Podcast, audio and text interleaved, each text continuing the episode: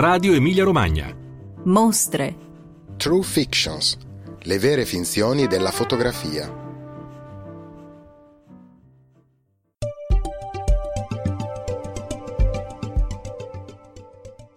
Cari ascoltatori, riprendiamo dopo qualche mese il nostro appuntamento con le mostre. Un racconto che cercheremo di offrirvi sempre in diretta, subito dopo la visita in anteprima che facciamo per voi. Oggi sono a Reggio Emilia, a Palazzo Magnani, dove fino al 10 gennaio 2021 è in corso una mostra dedicata alla fotografia visionaria dagli anni 70 ad oggi.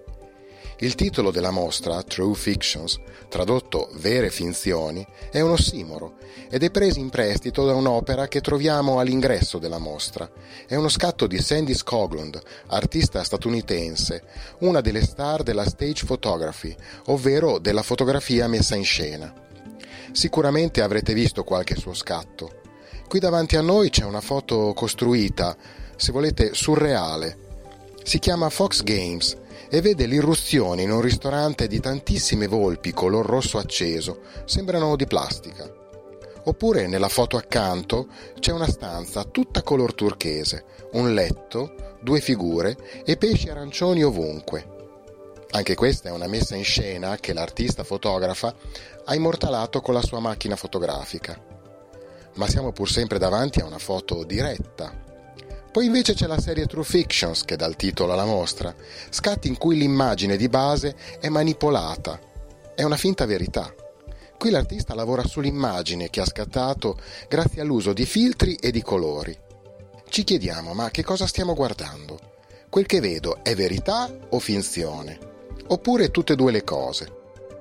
Troviamo anche gli scatti della famosissima Cindy Sherman al piano superiore. Lei da decenni fotografa se stessa in tantissimi ruoli. Noi la vediamo continuamente, ma in realtà non sappiamo nemmeno che volto abbia davvero. Poi c'è chi ha usato sosia per darci l'impressione di aver rubato un momento di intimità tra John Kennedy e Marilyn, ad esempio, come fa Ellison Jackson, che ci propone anche un finto scatto che vede protagonista Lady Diana, che ci alza il dito medio in un segno inconfondibile.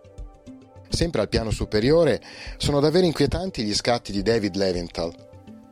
Qui la foto è davvero un inganno sembrano fotografie sgranate di un reporter di guerra durante la campagna di Russia dei nazisti.